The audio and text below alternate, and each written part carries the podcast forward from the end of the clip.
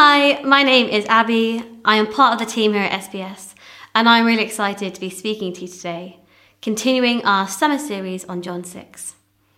Today we're looking at John 6, verse 51 to 58, and I'm going to start by reading that to you. Jesus says, I am the living bread that came down from heaven. Whoever eats this bread will live forever. This bread is my flesh, which I will give for the life of the world. Then the Jews began to argue sharply amongst themselves. How can this man give us his flesh to eat? Jesus said to them, Very truly I tell you, unless you eat the flesh of the Son of Man and drink his blood, you have no life in you.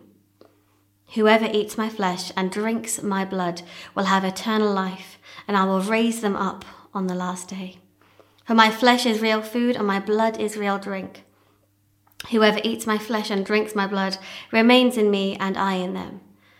Just as the living Father sent me, and I live because of the Father, so the one who feeds on me will live because of me. This is the bread that came down from heaven. Your ancestors ate manna and died, but whoever feeds on this bread will live forever. He said this whilst teaching in a synagogue in Capernaum.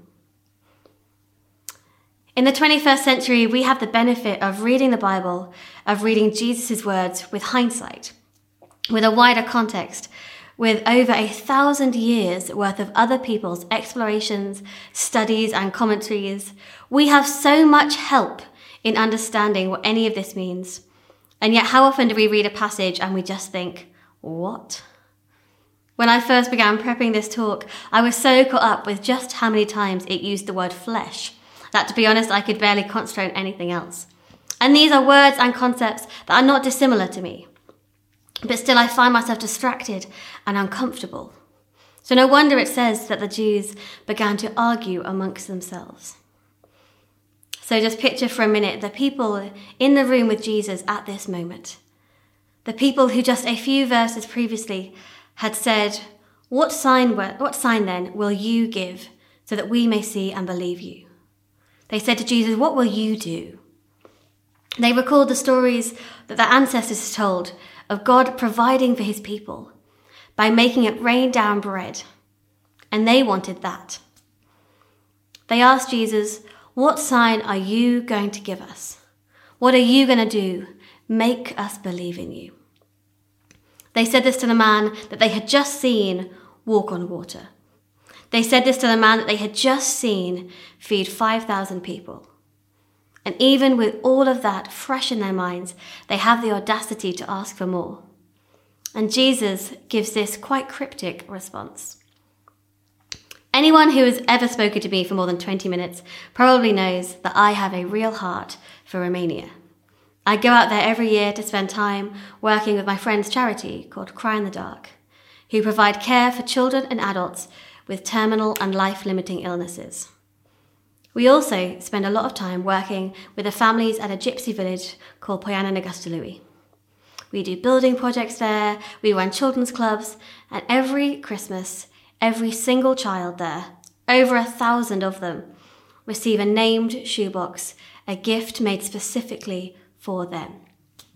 We've been doing this for about 10 years. They know us, they know our names, they know when to expect us. And yet, every time we take craft materials to run children's clubs, they steal them.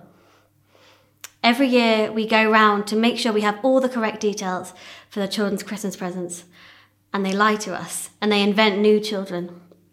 And every time we go, we take off our jewellery and we hide our phones and our bags in the van because we know that they will try and steal them from us. Every time we do anything, they ask us for more. And we don't really blame them for any of this. They are so grateful for all that we do, but they are also so scared that any time we visit could be the last. So they steal the crayons because they don't trust there will be enough to go around and they can't trust that we'll be back. They lie to us about how many kids they have because they're scared that what they receive won't be enough. And they try and take our stuff because they are so desperate for everything that we have. Even though we give so much to them and we love them so much, they fear that one day we won't come back. And so they grasp at all they can once they have the opportunity to do so. And I wonder if perhaps this is how the disciples feel in this moment when they're speaking to Jesus. They have witnessed the first hand provision of Jesus. Their doubt lies not with his ability, but his availability. They know what he can do, but they question whether and when he will. They need the assurance not of his power, but of his provision. They are scared that all they've seen could be a one off, that this amazing man they've given up so much to follow, he could leave them, that maybe he really is too good to be true.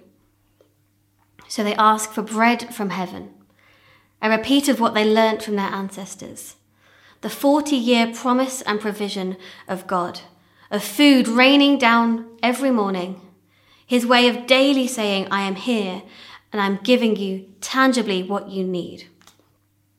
They asked for a repeat of this daily provision so they too would know that Jesus was with them always.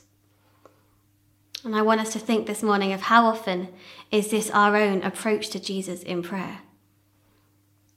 Do we treat each gift from God as if maybe it could be a one off? Do we think of his ways as one size fits all? Do we treat seeing as believing? Our God is a creative and surprising God who is beyond our wildest dreams. And yet the disciples ask for a repeat, as if there was nothing more, as if the best had already come.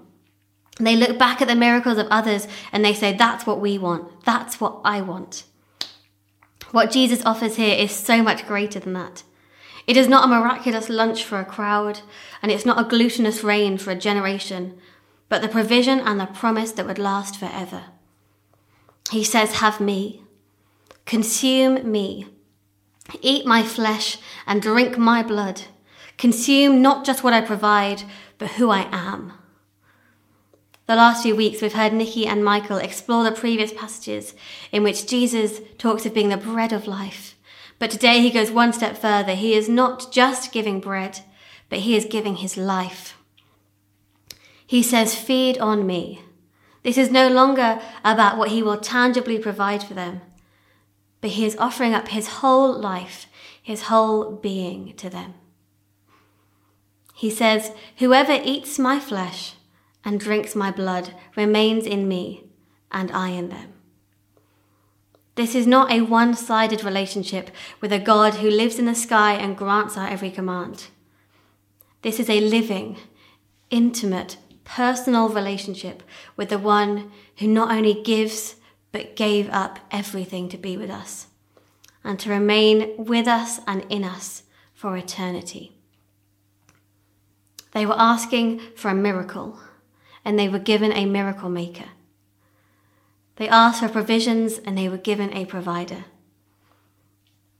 And yet, I think maybe there was some disappointment in the room when Jesus said this that some of us might be able to relate to.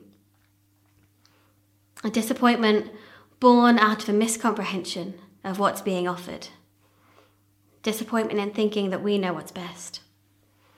It's like that old saying give a man a fish and he'll eat for a day. Teach a man to fish and he'll eat for a lifetime.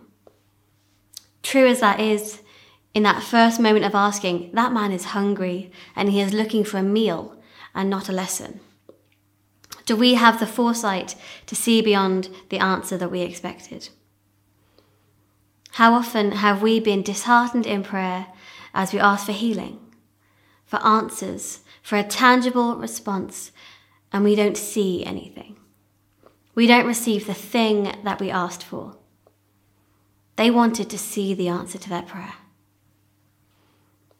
Now, we have a heads up on the disciples here because we know the end of the story. We know that Jesus takes all of our sin and shame upon himself. He takes it to the cross and he dies with it. He leaves it with death and he raises again in new life that we all get to be a part of, blameless and perfect in his sight. We know what was to come for Jesus. The disciples didn't. They had to decipher these cryptic messages, not knowing all that Jesus would do for them. They didn't know the end of the story, and so to them, I wonder if this might have seemed like a letdown. Do we ever feel let down by Jesus because we haven't yet seen the end of the story? We don't know what more he's got planned, what more there is to come for us. And so when we don't get the immediate answer to prayer that we asked for, we feel disappointed and unfulfilled. But Jesus here is shifting their perspective and their priorities. He's challenging their view of him. He says, instead of celebrating what I've done, celebrate who I am. This is a challenge not just for them, but for us today. He offers up not a meal, but a life. Not just a short term provision, but a lifelong relationship with the one who, in time, will provide our every need. So, my challenge to us this morning is to feed not just on the provisions of God, but on who He is as our Saviour, as our Father, as our friend, as our ultimate provider. I'm going to end by praying for us. Lord, I thank you today for all that you have and all that you will provide for us. But more than that, Lord, I thank you for who you are. I thank you that you took our sin, our shame, and our helplessness to the cross with you. Let us today focus less on our requests, but more on our relationship with you knowing that in you we have everything that we could ever need.